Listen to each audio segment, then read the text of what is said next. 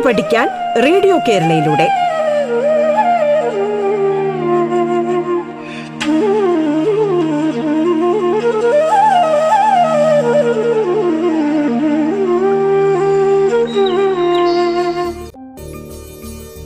നമസ്കാരം പ്രിയ ശ്രോതാക്കളെ. പാഠത്തിലേക്ക് സ്വാഗതം. പത്താം ക്ലാസ് സോഷ്യൽ സ്റ്റഡീസ് ക്ലാസ് ആണ് ഇന്ന്. Chathannoor G V H S എസിലെ അധ്യാപിക ജയകുമാരിയാണ് നമ്മോടൊപ്പമുള്ളത്.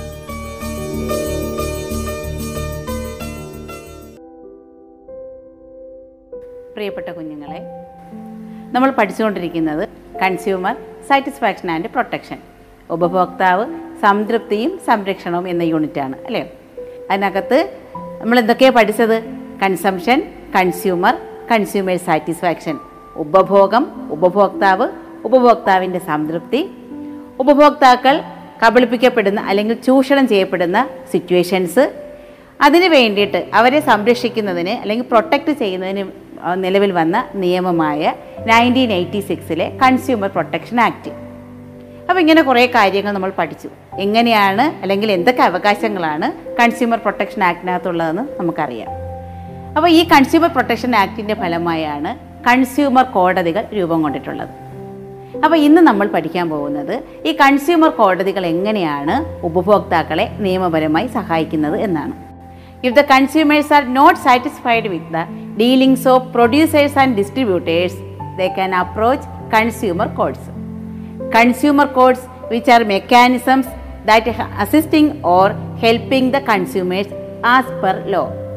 അപ്പോൾ ഉപഭോക്താക്കൾക്ക് തൃപ്തികരമല്ലാത്ത പ്രവർത്തനങ്ങൾ പ്രൊഡ്യൂസേഴ്സിൽ നിന്നോ ഉൽപാദകരിൽ നിന്നോ വിതരണക്കാരിൽ നിന്നോ ഉണ്ടാവുകയാണെങ്കിൽ അവർക്ക് ആരെ സമീപിക്കാം? ഉപഭോക്തൃ കോടതികളെ സമീപിക്കാം. അങ്ങനെ ഉപഭോക്തൃ കോടതികളെ സമീപിച്ചാൽ അവർക്ക് നിയമാനുസൃതമായ പരിരക്ഷ നൽകുന്നതിന് ആർക്ക് കഴിയും? ഉപഭോക്തൃ കോടതികൾക്ക് കഴിയും. അപ്പോൾ ഈ ഉപഭോക്തൃ കോടതികളുടെ വരവ് ഉപഭോക്താക്കളുടെ ജീവിതത്തിൽ ഗുണപരമായ മാറ്റങ്ങൾ ഉണ്ടാക്കുന്നതിന് സഹായിച്ചിട്ടുണ്ട്. നമ്മുടെ രാജ്യത്ത് ത്രിതല സംവിധാനമാണ് ഉപഭോക്തൃ കോടതികൾക്കുള്ളത്. ഏതൊക്കെയെന്നറിയാമോ? ജില്ലാതലം സംസ്ഥാനതലം ദേശീയതലം. അപ്പോൾ നമ്മൾ പഠിക്കാൻ പോകുന്നത് ഇന്ത്യയിലെ ഉപഭോക്തൃ കോടതികളുടെ സ്ട്രക്ചറും ജൂറിസ്ഡിക്ഷനും എന്താണ് എന്നതാണ്. ഘടനയും അധികാരങ്ങളും. ഇപ്പോൾ നമ്മൾ പറഞ്ഞല്ലോ മൂന്ന് തലത്തിലാണ് ഒന്ന് ആദ്യത്തേത് ജില്ലാതലം. District consumer dispute redressal forum ജില്ലാതല ഉപഭോക്തൃ തർക്ക പരിഹാര ഫോറം. അപ്പോൾ ഇതിന്റെ ഘടന എങ്ങനെയാണ് നോക്കാം. ഇത് എവിടെയാണ് പ്രവർത്തിക്കുന്നത് functions at the district level president and two members at least one woman member എന്ന് പറഞ്ഞാൽ അറിയാലോ ഇത് പ്രവർത്തിക്കുന്നത് ജില്ലാ തലത്തിലാണ്. പ്രസിഡന്റും രണ്ട് അംഗങ്ങളുമാണ് ഇതിനകത്തുള്ളത്. അതിൽ ഒരാൾ ആരായിരിക്കണം? വനിതയായിരിക്കണം. അപ്പോൾ എത്തരത്തിലുള്ള തർക്കങ്ങൾക്കായിരിക്കും നമ്മൾ ജില്ലാ കോടതികളെ സമീപിക്കുന്നത്. നൂറ് രൂപ മുതൽ നമുക്കുണ്ടാകുന്ന ഏറ്റവും ചെറിയ തർക്കം മുതൽ ഇരുപത് ലക്ഷം രൂപ വരെയുള്ള തർക്കങ്ങൾക്ക് പരിഹാരം കാണുന്നതിന് വേണ്ടിയാണ് നമ്മൾ എവിടെ പരാതി നൽകേണ്ടത്? ജില്ലാ ഉപഭോക്തൃ കോടതിയിൽ പരാതി നൽകേണ്ടത്. ഇപ്പോൾ നമ്മൾ പഠിച്ചു ഏതുവരെയാണ്? അപ് ടു ട്വന്റി ലാക്ക് ഇരുപത് ലക്ഷം വരെയുള്ള തർക്കങ്ങൾക്ക് പരിഹാരം കാണുന്നതിന് നമ്മൾ സമീപിക്കേണ്ടത് ജില്ലാ ഉപഭോക്തൃ കോടതികളെയാണ്. ഇനി രണ്ടാം തരമാണ്. അതേതാണ്? State consumer dispute redressal commission സംസ്ഥാന ഉപഭോക്തൃ തർക്ക പരിഹാര കമ്മീഷൻ അപ്പോൾ ഇതിനകത്തും ഇത് എവിടെയാണ് പ്രവർത്തിക്കുന്നത്? ഏത് തലത്തിലായിരിക്കും? At the state level functions at state level president and two members ഇതിനകത്തുള്ളത് ഒരു പ്രസിഡന്റും രണ്ട് അംഗങ്ങളും തന്നെയാണ് എവിടെയും ഉള്ളത് സംസ്ഥാന ഉപഭോക്തൃ കോടതിയിലും ഉള്ളത് അതിൽ ഒരാൾ ആരായിരിക്കണമെന്ന? ഒരു വനിതാ അംഗം ഉണ്ടാവണം അതുപോലെ the state government has the right to appoint more members കൂടുതൽ അംഗങ്ങളെ വേണമെങ്കിൽ ആർക്ക് അപ്പോയിന്റ് ചെയ്യാം? സംസ്ഥാന ഗവൺമെന്റിന് അപ്പോയിന്റ് ചെയ്യാം. നമ്മൾ നേരത്തെ പഠിച്ചു ജില്ലാ ഉപഭോക്തൃ കോടതിയിൽ ഇരുപത് ലക്ഷം രൂപ വരെയുള്ള തർക്കങ്ങൾക്കാണ് പരിഹാരം കാണുന്നതെങ്കിൽ സംസ്ഥാന ഉപഭോക്തൃ കോടതിയിൽ ഇരുപത് ലക്ഷത്തിന് മുകളിൽ ഒരു കോടി രൂപ വരെയുള്ള from twenty lakhs to up to ഏതുവരെ? വൺ ക്രോർ ഒരു കോടി രൂപ വരെയുള്ള തർക്കങ്ങൾക്ക് പരിഹാരം കാണുന്നതിനുള്ള പരാതികൾ നമ്മൾ നൽകേണ്ടത് സംസ്ഥാന ഉപഭോക്തൃ കോടതിയിലാണ്. ഇനി മൂന്നാമത്തേത് ദേശീയ ഉപഭോക്തൃ തർക്ക പരിഹാര കമ്മീഷനാണ്. National consumers dispute redressal commission. ഇവിടെ ഇതിന്റെ പ്രവർത്തനം നമുക്കറിയാലോ functions at the national level. ഇവിടെയും ആരൊക്കെ തന്നെയാണ്? President and not less than four members അതായത് പ്രസിഡന്റും നാല് അംഗങ്ങൾ കുറയാത്ത അംഗങ്ങളുമുള്ളതാണ് ദേശീയ ഉപഭോക്തൃ കോടതി. അപ്പോൾ ഇവിടെയും സെൻട്രൽ ഗവൺമെന്റിന് ഒരു റൈറ്റ് ഉണ്ട്. The central government has the right to appoint more members കൂടുതൽ അംഗങ്ങളെ ഇവിടെ പോസ്റ്റ് ചെയ്യാനുള്ള അധികാരം ആർക്കുണ്ട് സെൻട്രൽ ഗവൺമെന്റിനുണ്ട് ഇപ്പോൾ നമ്മളിവിടെ കണ്ടു. രണ്ട് കോടതികൾ ഇതൊക്കെയാണ്. ജില്ലാ കോടതിയിൽ ഇരുപത് ലക്ഷം രൂപ വരെയുള്ള നഷ്ടപരിഹാരത്തിനും ഇരുപത് ലക്ഷം മുതൽ ഒരു കോടി വരെയുള്ള നഷ്ടപരിഹാരത്തിന് നമ്മൾ സ്റ്റേറ്റ് ഉപഭോക്തൃ കോടതികളെ സമീപിക്കുമ്പോൾ ഒരു കോടിയിൽ കൂടുതലുള്ള രൂപയുടെ അല്ലെങ്കിൽ തുകയുടെ നഷ്ടപരിഹാരത്തിനാണ് നമ്മൾ ഇവിടെ ആരെ സമീപിക്കുന്നത്? ദേശീയ ഉപഭോക്തൃ കോടതിയെ സമീപിക്കുന്നത്. അപ്പോൾ ഇവിടെ നമ്മൾ കോടതി എന്ന് കേട്ടു. നമുക്കറിയാമല്ലോ കോടതികൾ കോടതികളിലെ വ്യവഹാരങ്ങൾ അല്ലെങ്കിൽ കേസുകൾ കൈകാര്യം ചെയ്യണമെങ്കിൽ നമ്മൾ ആദ്യം ആരെ സമീപിക്കും? ഒരു അഡ്വക്കേറ്റിനെ അല്ലയോ? ഒരു വക്കീലിനെയും കൊണ്ടാണ് നമ്മൾ കോടതിയിലേക്ക് പോകുന്നത്. അല്ലെങ്കിൽ അദ്ദേഹത്തിന്റെ നിർദ്ദേശപ്രകാരമാണ് നമ്മൾ എവിടെ പരാതി കൊടുക്കുന്നത്? കോടതിയിൽ പരാതി കൊടുക്കുന്നത്. പക്ഷേ ഇവിടെ ഉപഭോക്തൃ കോടതികൾക്ക് ഒരു പ്രത്യേകതയുണ്ട്. എന്താണെന്നറിയാവോ? ഇങ്ങനെയുള്ള ഒരു ഫോർമാലിറ്റീസും ഇല്ല. നമുക്ക് നേരിട്ട് തന്നെ എവിടെ പരാതി നൽകാൻ കഴിയും? ഈ ഉപഭോക്തൃ കോടതികളിൽ പരാതി നൽകുന്നതിന് കഴിയും. അപ്പോൾ ഇവിടെ നമ്മൾ കോടതികൾ എന്ന് കേൾക്കുമ്പോഴേ കുഞ്ഞുങ്ങളെ നമ്മൾ കോടതിയിൽ ഒരു പരാതി കൊടുക്കാൻ പോകുന്നതെങ്കിൽ ആരുടെ സഹായം തേടാറുണ്ട്? നമ്മളൊരു വക്കീലിനെ കാണും. അപ്പോൾ വക്കീലിന്റെ നിർദ്ദേശപ്രകാരമാണ് അല്ലെങ്കിൽ നമ്മൾ എവിടേക്ക് പോകുന്നത്? കോടതികളിലേക്ക് പോകുന്നത്. പക്ഷേ ഈ ഉപഭോക്തൃ കോടതികളുടെ പ്രവർത്തനങ്ങൾ വളരെ ലളിതമാണ്. ഇവിടെ നമുക്ക് നേരിട്ട് തന്നെ പരാതി കൊടുക്കുന്നതിനുള്ള സംവിധാനങ്ങളുണ്ട്. അങ്ങനെയാണെങ്കിൽ എന്തൊക്കെയാണ് ഉപഭോക്തൃ കോടതികളുടെ പ്രത്യേകതകൾ നമുക്ക് നോക്കാം. ഞാൻ നേരത്തെ പറഞ്ഞത് തന്നെയാണ്. ഇവിടെ നടപടികൾ വളരെ ലളിതമാണ്. സിമ്പിൾ പ്രൊസീജിയേഴ്സാണ് രണ്ടാമത്തത് എന്തുവാണ്? അതിവേഗം നീതി ഉറപ്പാക്കുന്നു. എന്ന് പറഞ്ഞാൽ എന്താ? ഫാസ്റ്റ് അഷുറൻസ് ഓഫ് ജസ്റ്റിസ് അതായത് കോടതികളിലെ ഒരു കേസ് കൊടുത്തു കഴിഞ്ഞാൽ കുറേ കാലം നമ്മൾ അതിന്റെ കേസിന്റെ കാര്യത്തിന് പോകുന്നത് നിങ്ങൾ കണ്ടിട്ടില്ലേ? ആളുകളൊക്കെ കേസും കൊടുത്തിട്ട്. പക്ഷെ ഉപഭോക്തൃ കോടതികൾ അങ്ങനെയില്ല. വളരെ വേഗത്തിൽ തന്നെ നമ്മുടെ തർക്കങ്ങൾക്ക് പരിഹാരം നമുക്ക് ലഭിക്കുന്നുണ്ട്. അതുകൊണ്ട് നമ്മൾ പറയുന്നത് ഫാസ്റ്റ് അഷുറൻസ് ഓഫ് ജസ്റ്റിസ് വളരെ വേഗം നമുക്ക് എന്ത് ലഭിക്കുന്നു? നീതി ലഭിക്കുന്നുണ്ട്. പിന്നെ അതുപോലെ തന്നെ ലെസ് കോർട്ട് എക്സ്പെൻസ് എന്ന് പറഞ്ഞാൽ എന്താ? വ്യവഹാര ചെലവ് അതായത് കോടതി ചെലവ് എന്ന് പറയുന്നത് വളരെ കുറവാണ്. അല്ലാതെ നമ്മൾ ഒരു വക്കീലിനെയും കൊണ്ട് കേസിന് പോയാൽ വക്കീലിന്റെ ഫീസ് കൊടുക്കണം. പിന്നെ കേസിന് പോകുന്നതിന്റെ ചിലവുകളുണ്ട് അതിന്റെ ഫീസ് അടയ്ക്കണം. അങ്ങനെ ഒരുപാട് ചിലവുകൾ നമുക്കുണ്ട്. പക്ഷേ ഉപഭോക്തൃ കോടതികളിൽ നമുക്ക് ആവശ്യമുള്ള നമ്മുടെ അവകാശങ്ങൾ സംരക്ഷിക്കുന്നതിനുള്ള പരാതിയോ അല്ലെങ്കിൽ തർക്കത്തിന് തർക്കമോ നമ്മൾ നടത്തിയാൽ അതിന് വളരെ ചിലവ് കുറവാണ്. അപ്പോൾ എന്തൊക്കെയായിരുന്നു? What are the features of consumer codes the first one is simple procedure നടപടിക്രമങ്ങൾ വളരെ ലളിതമാണ്. And the second is fast assurance of justice വളരെ വേഗം നമുക്ക് എന്ത് ലഭിക്കുന്നു? നീതി ലഭിക്കുന്നു. മൂന്നാമത്തെ എന്താണ് ലെസ് കോർട്ട് എക്സ്പെൻസ് എന്ന് പറഞ്ഞാൽ വ്യവഹാര ചെലവ് കുറവാണ്. അപ്പോൾ നമ്മൾ ഇങ്ങനെ നമ്മ- നമ്മൾ പഠിച്ചു. നമ്മുടെ അവകാശങ്ങൾ നമ്മുടെ എന്ന് പറഞ്ഞാൽ ആരുടെ അവകാശങ്ങളാണ്? കൺസ്യൂമേഴ്സിന്റെ ഉപഭോക്താക്കളുടെ അവകാശങ്ങൾ എവിടെയെങ്കിലും നിഷേധിക്കപ്പെട്ടതായി നമുക്ക് തോന്നുകയാണെങ്കിൽ നമുക്ക് ഉറപ്പായിട്ട് എവിടെ പോകാൻ കഴിയും? കൺസ്യൂമർ കോർട്ടിൽ പോകാനായിട്ട് കഴിയും ഇല്ലയോ? അപ്പോൾ ഞാൻ പറഞ്ഞുവല്ലോ നമുക്ക് നേരിട്ട് തന്നെ എവിടെ പരാതി കൊടുക്കുന്നതിന് കഴിയും? ഉപഭോക്തൃ കോടതികളിൽ പരാതി കൊടുക്കുന്നതിന് കഴിയും. അപ്പോൾ നമ്മളുടെ ജില്ല ഏതാണോ ആ ജില്ലാ കോടതിയെ സമീപിക്കണം. എത്ര രൂപ വരെയുള്ള തർക്കങ്ങൾക്കാണ്? ഇരുപത് ലക്ഷം രൂപ വരെയുള്ള തർക്കങ്ങൾക്കാണെങ്കിൽ നമ്മൾ എവിടെ കേസ് കൊടുത്താൽ മതി? എവിടെ പരാതി കൊടുത്താൽ മതി? നമ്മുടെ ജില്ലയിൽ ഇനി ഇത് എങ്ങനെയാണ് തയ്യാറാക്കുന്നത് നോക്കാം. ഞാൻ പറഞ്ഞുവല്ലോ വെള്ള പേപ്പർ തയ്യാറാക്കിയാൽ മതി. അപ്പോൾ വെള്ള പേപ്പർ എടുക്കുക. അതിന്റെ മുകളിൽ ഏത് ഉപഭോക്തൃ കോടതിയിലേക്കാണോ പരാതി കൊടുക്കുന്നത് ഉപ കോടതിയുടെ പേരെഴുതുക ജില്ലയിലേക്കാണെങ്കിൽ ജില്ല ഉപഭോക്തൃ തർക്ക പരിഹാര ഫോറം എന്ന് എഴുതുക. സ്റ്റേറ്റിലേക്കാണെങ്കിലും ദേശീയ തലത്തിലേക്കാണെങ്കിലും അങ്ങനെ തന്നെ പരാതി തയ്യാറാക്കുക. അതിനകത്ത് ആദ്യം കൊടുക്കുന്ന അതിന്റെ തൊട്ട് താഴെയായിട്ട് ഒരു നമ്പർ ഇടാനുള്ളൊരു കോളം നമ്മൾ ഇട്ട് വെക്കുക. നമ്പർ നമ്മളല്ലേ ഇടേണ്ടത്? നമ്മൾ ഫയൽ ചെയ്യുമ്പോൾ അവിടെ നിന്ന് ഇടുന്ന നമ്പരാണ് അത് കഴിഞ്ഞ് ഒന്നാമത്തെ കാര്യം എന്ന് പറഞ്ഞാൽ എന്ത് തന്നെയാണ്? ആരാണോ പരാതിക്കാരൻ.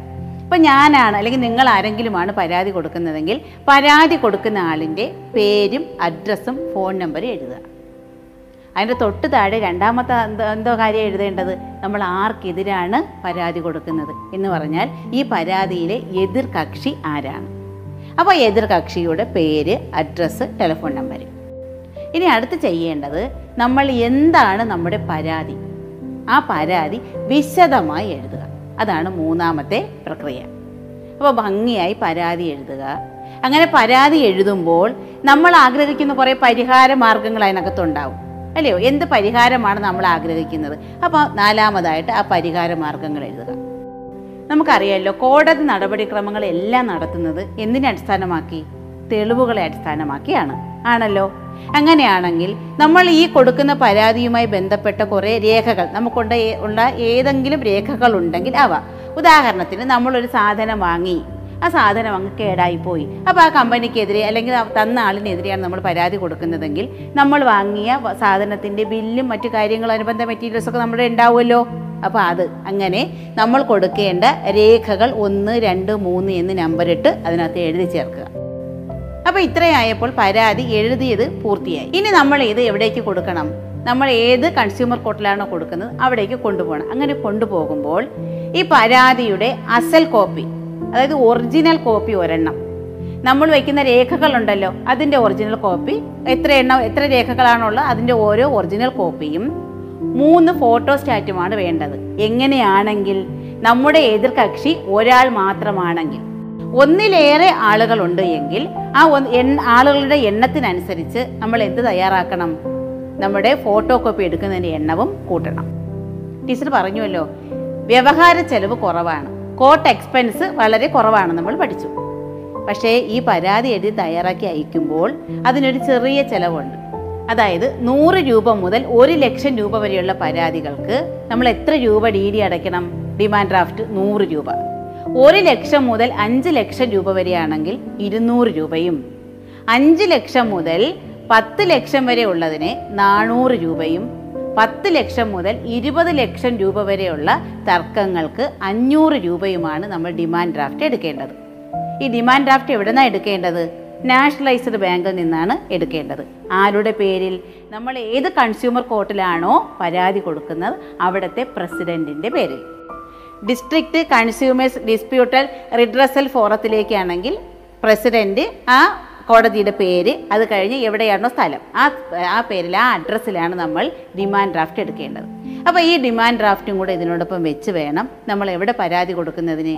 കൺസ്യൂമർ കോടതിയിൽ പരാതി കൊടുക്കുന്നത്.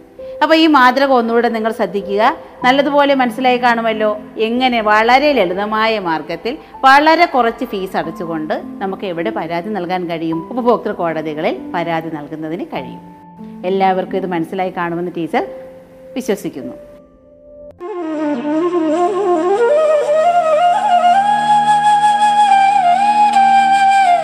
പാഠം കേട്ടു പഠിക്കാൻ റേഡിയോ കേരളയിലൂടെ. പാഠത്തിൽ ഇനി ഇടവേള.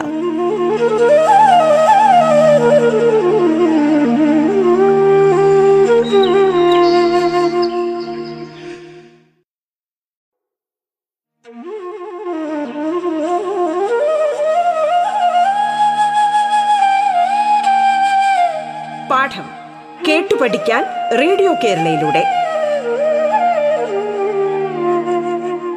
തുടർന്ന് കേൾക്കാം പാഠം.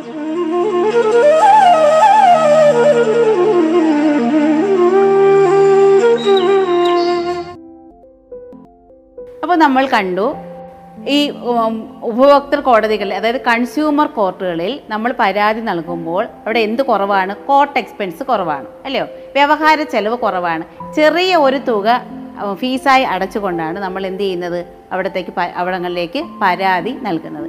അപ്പോൾ ഈ നമ്മൾ എടുക്കുന്ന ഡിമാൻഡ് ഡ്രാഫ്റ്റ് കൂടി ഏതിനോടൊപ്പം വെക്കണം? പരാതിയോടൊപ്പം വെച്ച് വേണം നമ്മൾ കൺസ്യൂമർ കോർട്ടിലേക്ക് അത് കൊടുക്കുന്നതിന്. അപ്പോൾ നമ്മൾ നേരത്തെ പറഞ്ഞു വളരെ സിമ്പിളായിട്ട് കാര്യങ്ങൾ നടത്തുന്ന വളരെ വേഗത്തിൽ നമുക്ക് നീതി ലഭിക്കുന്ന വളരെ കുറഞ്ഞ വ്യവഹാര ചെലവുള്ള ഒരു പ്രക്രിയയാണ് എന്ത്? കൺസ്യൂമർ കോർട്ടുകളിലേക്ക് നമ്മുടെ തർക്കങ്ങൾ അല്ലെങ്കിൽ പരാതികൾ സമർപ്പിക്കുക എന്നുള്ളത്. അപ്പോൾ നിങ്ങൾക്ക് അത് നല്ലതുപോലെ മനസ്സിലായി കാണുമെന്ന് ടീച്ചർ വിശ്വസിക്കുന്നു. അപ്പോൾ ഇനി ഇവിടെ ഒരു അനുഭവം ടീച്ചർ പറയുകയാണ്. നമുക്കറിയാമല്ലോ നമ്മൾ ഒരുപാട് യൂണിവേഴ്സിറ്റി സ്റ്റഡി സെന്ററുകൾ നമുക്ക് ചുറ്റും ഈ സ്റ്റഡി സെന്ററുകളുണ്ട് അവിടെ നമുക്ക് ഏതിന് അപ്ലൈ ചെയ്യാൻ പറ്റും? യൂണിവേഴ്സിറ്റി കോഴ്സുകൾക്ക് അപ്ലൈ ചെയ്യാം അപ്പോൾ ഒരു കുട്ടി തന്റെ വീടിന്റെ അടുത്തുള്ള ഒരു സ്റ്റഡി സെന്ററിൽ അവൻ ഇഷ്ടപ്പെട്ട ഒരു വിഷയത്തിന് യൂണിവേഴ്സിറ്റിയിലേക്ക് ഒരു അപേക്ഷ കൊടുത്തു. ആ യൂണിവേഴ്സിറ്റി ഫീസും അടച്ചു. കുറേ നാൾ കഴിഞ്ഞിട്ടും സ്റ്റഡി മെറ്റീരിയൽസ് വന്നില്ല. സ്വാഭാവികമായി നമ്മൾ എവിടേക്ക് പോകും സ്റ്റഡി സെന്ററിൽ പോയി അന്വേഷിച്ചു. എന്തുകൊണ്ടാണ് തനിക്ക് ഈ സ്റ്റഡി മെറ്റീരിയൽസ് വരാത്തത്? അപ്പോൾ സ്റ്റഡി സെന്ററുകാർ പറഞ്ഞു യൂണിവേഴ്സിറ്റി ആ കോഴ്സ് നിർത്തലാക്കി. അങ്ങനെ യൂണിവേഴ്സിറ്റി കോഴ്സ് നിർത്തലാക്കിയാൽ ഈ കുട്ടിക്ക് അത് അടച്ച ഫീസ് തിരികെ കൊടുക്കണമല്ലോ? സ്റ്റഡി സെന്ററുകാർ അത് കൊടുക്കാൻ തയ്യാറായില്ല. കുട്ടി എന്ത് ചെയ്തു? ഇതുപോലെ കൺസ്യൂമർ കോർട്ടിൽ പരാതി നൽകി. കുട്ടി അടച്ച ഫീസ് പൂർണമായും തിരിച്ചു നൽകണമെന്നാണ് കോടതി കോടതിയിൽ നിന്ന് വന്ന വിധി. അപ്പോൾ ഇവിടെ അത് അവനറിയാമായിരുന്നു തനിക്ക് ലഭിക്കേണ്ട അവകാശമാണ് കോഴ്സ് നിർത്തിക്കഴിഞ്ഞാൽ താൻ അടച്ച ഫീസ് തിരികെ ലഭിക്കുക എന്നത്. അപ്പോൾ അത് കൊടുക്കാൻ തയ്യാറാവാത്തത് കൊണ്ട് വളരെ വേഗത്തിൽ തന്നെ അവൻ എന്ത് ചെയ്തു? കോടതിയിൽ പരാതി നൽകുകയും താൻ അടച്ച തന്റെ ഫീസ് തിരികെ നൽകുകയും ചെയ്തു. അങ്ങനെയാണെങ്കിൽ ഏതൊക്കെ സന്ദർഭങ്ങളിലായിരിക്കും നമ്മൾ ഇതുപോലെ ഉപഭോക്തൃ കോടതികളിൽ പരാതി നൽകാൻ പോകുന്നത്? നമുക്കൊന്ന് നോക്കിയാലോ? ഇപ്പോൾ നമ്മൾ പോയി സാധനങ്ങൾ വാങ്ങുന്നു. ആ വാങ്ങുന്ന സാധനങ്ങൾ നമുക്ക് ഉപയോഗിക്കണം. നമ്മൾ നേരത്തെ പഠിച്ചു. നമ്മുടെ ആവശ്യങ്ങൾ പൂർത്തീകരിച്ചാൽ മാത്രമാണ് നമ്മളൊരു സാധനം വാങ്ങിയത് കൊണ്ടുള്ള തൃപ്തി നമുക്ക് ലഭിക്കുക. അല്ലയോ? അപ്പോൾ അങ്ങനെ വാങ്ങിയ സാധനങ്ങൾ വീട്ടിൽ കൊണ്ടുവന്നപ്പോഴേ കേടായിപ്പോയി. അത് നമുക്ക് നമ്മുടെ അവകാശം നിഷേധിക്കലല്ലയോ? അതുപോലെ തന്നെ നമ്മൾ കടയിൽ പോയി വിവിധങ്ങളായ സാധനങ്ങൾ വാങ്ങാറുണ്ടല്ലയോ? ആ വാങ്ങിക്കൊണ്ടുവരുന്ന സാധനം നമ്മൾക്ക് പൂർണമായി ഉപയോഗിക്കാൻ കഴിയണം. അങ്ങനെ ഉപയോഗിക്കാൻ കഴിയാതെ ആ സാധനം കേടായി പോയാലോ അത് നമ്മുടെ അവകാശം നിഷേധിക്കലല്ലേ? എന്ന് പറഞ്ഞാൽ നമ്മൾ നേരത്തെ പഠിച്ചു നമ്മൾ സാധനങ്ങൾ വാങ്ങി ഉപയോഗിക്കുമ്പോൾ നമ്മുടെ ആവശ്യം അല്ലെങ്കിൽ നമ്മുടെ ആവശ്യത്തെ പൂർത്തീകരിക്കാൻ അല്ലെങ്കിൽ സഫലീകരിക്കാൻ കഴിഞ്ഞാൽ മാത്രമേ നമ്മ കൺസ്യൂമറിന് എന്ത് ലഭിക്കുമെന്ന്? സംതൃപ്തി ലഭിക്കുമെന്ന്. അപ്പോൾ വാങ്ങിക്കൊണ്ടുവരുന്ന സാധനം കേടായി പോയാൽ അത് നമ്മുടെ അവകാശം നിഷേധിക്കലാണ്. നമുക്ക് എന്ത് ചെയ്യാം? കോടതിയിൽ കേസ് കൊടുക്കാൻ പറ്റും അല്ലേ? അതുപോലെ തന്നെ വിവിധ സർക്കാർ സ്ഥാപനങ്ങൾ സർക്കാർ ഇതര സ്ഥാപനങ്ങൾ സ്വകാര്യ സ്ഥാപനങ്ങൾ ഇവിടെയൊക്കെ നമ്മൾ ഓരോ സേവനങ്ങൾ ആവശ്യപ്പെട്ടുകൊണ്ട് ചെല്ലാറുണ്ട്. അപ്പോൾ നമുക്ക് കൃത്യസമയത്ത് ആ സേവനം ലഭിച്ചില്ല എങ്കിൽ അവിടെയും നമ്മുടെ അവകാശം നിഷേധിക്കപ്പെടുകയാണ്. അത്തരം സന്ദർഭങ്ങളിൽ നമുക്ക് എന്ത് ചെയ്യാൻ പറ്റും? കൺസ്യൂമർ കോടതികളെ സമീപിക്കാൻ പറ്റും. അതുപോലെ തന്നെ സാധനങ്ങൾക്ക് നിയമാനുസൃതമുള്ള വിലയുണ്ട്. നിയമാനുസൃതമായ ഒരു വില നമ്മൾ വാങ്ങുന്ന സാധനങ്ങളുടെ എല്ലാം പാക്കറ്റിന്റെ മുകളിലും വാങ്ങുന്ന സാധനങ്ങൾക്ക് മുകളിലും പതിച്ചിട്ടുണ്ടാവും. അപ്പോൾ അതിനേക്കാൾ കൂടുതൽ തുക നമ്മളിൽ നിന്ന് ഈടാക്കിയാലും നമ്മുടെ അവകാശം നിഷേധിക്കുകയാണ്. അപ്പോഴും നമുക്ക് എന്ത് ചെയ്യാൻ പറ്റും? തർക്കം ഉന്നയിക്കുന്നതിന് കഴിയും. നമ്മൾ വാങ്ങിയ സാധനങ്ങളിൽ മായം ചേർത്തിട്ടുണ്ട് എന്ന് നമുക്ക് ബോധ്യപ്പെട്ടാൽ നമുക്ക് എന്ത് ചെയ്യാം? ഇതേപോലെ തർക്കം ഉന്നയിക്കുന്നതിന് കഴിയും. അതുപോലെ തന്നെ നമ്മുടെ ജീവനും സ്വത്തിനുമൊക്കെ സുരക്ഷിതമില്ലായ്മയോ അല്ലെങ്കിൽ ഹാനികരമാകുന്നതോ ആയ സാധനങ്ങളാണ് നമുക്ക് നൽകിയതെങ്കിൽ അതിനെതിരെ നമുക്ക് പരാതിപ്പെടാവുന്നതാണ്. അതായത് ഉപഭോക്താവിന്റെ സ്വാതന്ത്ര്യത്തെ ഹനിക്കുന്ന രീതിയിലുള്ള വ്യാപാരം നടത്തിയാൽ. ഉദാഹരണത്തിന് നമ്മൾ സാധനം വാങ്ങാനായിട്ട് കടകളിൽ പോകുമ്പോൾ നമുക്ക് രാവിലെ മുതൽ വൈകുന്നേരം വരെ സമയം അനുവദിക്കണം. ഓഫീസ് ടൈമിൽ മാത്രമേ കട തുറക്കൂ എന്ന് പറയുന്നത് നമ്മുടെ സ്വാതന്ത്ര്യത്തെ ഹനിക്കുന്നതല്ലയോ? അപ്പോൾ നമ്മുടെ ഉപഭോക്താക്കളുടെ സ്വാതന്ത്ര്യത്തെ ഹനിക്കുന്ന തരത്തിലുള്ള വ്യാപാരങ്ങൾ നടത്തിയാലും അതിനെതിരെ നമുക്ക് പരാതിപ്പെടാവുന്നതാണ്. അതുപോലെ നമ്മൾ എല്ലാ സാധനങ്ങളെക്കുറിച്ച് അറിയുന്നത് ഏതിലൂടെയാണ് ഉറപ്പായിട്ടും പരസ്യത്തിലൂടെ തന്നെയാണ് അല്ലയോ? അപ്പോൾ ഈ പര നമ്മുടെ പരസ്യം കണ്ടുകൊണ്ടായിരിക്കും നമ്മൾ ആ സാധനം വാങ്ങാൻ പോകുന്നത്. അപ്പോൾ വിൽപ്പന കൂടുതൽ ത്വരിതപ്പെടുത്തുന്നതിന് വേണ്ടിയിട്ട് എങ്ങനെയാണ് തെറ്റിദ്ധരിപ്പിക്കപ്പെടുന്ന രീതിയിലുള്ള പരസ്യങ്ങൾ നടത്തിയാൽ ആ പരസ്യങ്ങൾക്കെതിരെ നമുക്ക് പരാതിപ്പെടാവുന്നതാണ്. അപ്പോൾ ഇങ്ങനെ വിവിധങ്ങളായ കാര്യങ്ങൾക്ക് നമുക്ക് എവിടെ പരാതി കൊടുക്കാവുന്നതാണ്? കൺസ്യൂമർ കോടതികളിൽ പരാതി കൊടുക്കാവുന്നതാണ്. നമുക്ക് എപ്പോഴൊക്കെയാണ് ഒരു ഉപഭോക്താവിന് പരാതിപ്പെടാൻ കഴിയുന്നത്? ഇതൊക്കെയാണ് എപ്പോഴൊക്കെയാണ്? ഒന്ന് വിലയ്ക്ക് വാങ്ങിയ സാധനത്തിന് കേടുപാടുകൾ അല്ലെങ്കിൽ പോരായ്മകൾ സംഭവിക്കുക. When the purchased product is damaged or defective രണ്ട് വിവിധ സർക്കാർ സർക്കാർ ഇതര സ്വകാര്യ സ്ഥാപനങ്ങളിൽ നിന്ന് ലഭിച്ച സേവനത്തിന് പോരായ്മകൾ ഉണ്ടാവുക. Defective services received from government non government or private institutions മൂന്നാമത്തേത് നിയമാനുസൃതം രേഖപ്പെടുത്തിയിട്ടുള്ളതോ നിർണയിക്കപ്പെട്ടിട്ടുള്ളതോ ആയ വിലയേക്കാൾ കൂടുതൽ തുക ഈടാക്കുമ്പോൾ. Appropriation of price over and above the amount legally fixed or marked on the outer casing നാലാമത്തേത് മായം ചേർക്കൽ നിരോധന നിയമം ലംഘിക്കുക. Violation of the prevention of adulteration law then അഞ്ചാമത്തേത് ജീവന് ഹാനികരമായതോ സുരക്ഷിതമല്ലാത്തതോ ആയ സാധനങ്ങൾ വിൽക്കുക. Sale of products which are harmful to the life and safety ആറ് ന്യായരഹിതവും ഉപഭോക്താവിന്റെ സ്വാതന്ത്ര്യത്തെ പരിമിതപ്പെടുത്തുന്നതുമായ വ്യാപാര നടപടികൾ മൂലം നഷ്ടമുണ്ടാവുക. Loss due to trading methods which lead to unfair practices and limited consumer freedom ഏഴാമത്തേത് വിൽപ്പന ത്വരിതപ്പെടുത്തുന്നതിന് വേണ്ടി തെറ്റിദ്ധരിപ്പിക്കപ്പെടുന്ന പരസ്യങ്ങൾ നൽകുക. Giving misleading advertisement for increasing sales അപ്പോൾ ഇങ്ങനെയുള്ള വിവിധ സന്ദർഭങ്ങളിൽ നമുക്ക് ആരെ സമീപിക്കാവുന്നതാണ്? കൺസ്യൂമർ കോടതികളെ സമീപിക്കാവുന്നതാണ്. അതായത് നമ്മൾ വാങ്ങി കൊണ്ടുവരുന്ന സാധനങ്ങൾക്ക് കേടുപാടുകൾ സംഭവിച്ചതാണെങ്കിൽ അത് നമ്മുടെ അവകാശ നിഷേധമാണ്. അങ്ങനെയുള്ള സന്ദർഭങ്ങളിൽ നമുക്കതിനെതിരെ പരാതിപ്പെടാവുന്നതാണ്. അപ്പോൾ നിങ്ങൾക്ക് മനസ്സിലാവുന്നുണ്ടല്ലോ വളരെ എളുപ്പത്തിൽ ലളിതമായി വളരെ ചെലവ് കുറഞ്ഞ് ചെയ്യാവുന്നതാണ് ഉപഭോക്തൃ കോടതി നൽകാവുന്ന പരാതികൾ. ഇപ്പോൾ നമ്മുടെ അവകാശങ്ങൾ കൺസ്യൂമേഴ്സിന്റെ അവകാശങ്ങൾ എപ്പോഴെങ്കിലും നിഷേധിക്കപ്പെടുകയാണെങ്കിൽ ഉറപ്പായിട്ട് നമ്മൾ എന്ത് ചെയ്യണം? പരാതി കൊടുക്കുക തന്നെ വേണം.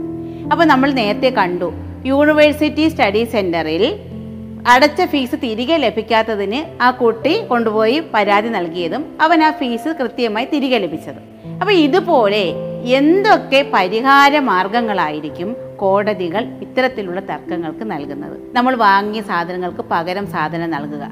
Replacing products. നൽകിയ പണം അധികമായി ഈടാക്കിയ പണം ഇവ തിരിച്ചു നൽകുക. റീപേയ്മെന്റോ cash paid or excess amount appropriated. നഷ്ടം നികത്തുന്നതിനുള്ള തുക ലഭ്യമാക്കുക. മോണിറ്ററി കോമ്പൻസേഷൻ ഫോർ ലോസ് സേവനത്തിലെ കോട്ടങ്ങൾ പരിഹരിക്കുന്നതിനുള്ള നിർദ്ദേശം നൽകുക. Direction to rectify the defects in services ദോഷകരമായ വ്യാപാര നടപടികൾ നിർത്തലാക്കുക. സ്റ്റോപ്പിംഗ് ഹാംഫുൾ ട്രേഡ് പ്രാക്ടീസസ് അതുപോലെ തന്നെ ഹാനികരമായ ഭക്ഷ്യവസ്തുക്കളുടെ വിൽപ്പന നിരോധിക്കുക. Prohibition of the sale of harmful food items പരാതി ചെലവ് ലഭ്യമാക്കുക. Reimbursement of the expenses incurred in lodging the complaint അപ്പോൾ ഇങ്ങനെ വിവിധങ്ങളായ പരിഹാര മാർഗങ്ങൾ ആര് നമുക്ക് ചെയ്തു തരും? നമ്മുടെ ഉപഭോക്തൃ കോടതികൾ നമുക്ക് ചെയ്തു തരും. അപ്പോൾ നമുക്ക് ഏതെങ്കിലും തരത്തിൽ നമ്മുടെ അവകാശങ്ങൾ നിഷേധിക്കപ്പെടുന്നു എന്ന് ബോധ്യപ്പെട്ടാൽ ഉറപ്പായിട്ടും നിങ്ങൾ പരാതിപ്പെടുമല്ലോ ഇനി. അങ്ങനെയാണെങ്കിൽ ഇത് നമ്മൾ എന്തൊക്കെയാണ് പഠിച്ചത്? കൺസ്യൂമർ കോഡ്സ് അല്ലയോ? എങ്ങനെയാണ് ഉപഭോക്തൃ കോടതികൾ പരാതികൾ നൽകുന്നത്? ആ പരാതികൾ നൽകാൻ ഉപ ഉതകുന്ന സന്ദർഭങ്ങൾ ഏതൊക്കെയാണ്? എന്തൊക്കെ പരിഹാര മാർഗങ്ങളാണ് കോടതികൾ നമുക്ക് നൽകുന്നത് അല്ലേ? അപ്പോൾ എല്ലാവർക്കും ഇതുവരെയുള്ള ഭാഗം മനസ്സിലായെന്ന് വിചാരിക്കണോ. പാഠപുസ്തകം ഭംഗിയായി വായിക്കുക. ബാക്കി ഭാഗവുമായി നമുക്ക് അടുത്ത ക്ലാസ്സിൽ കാണാം.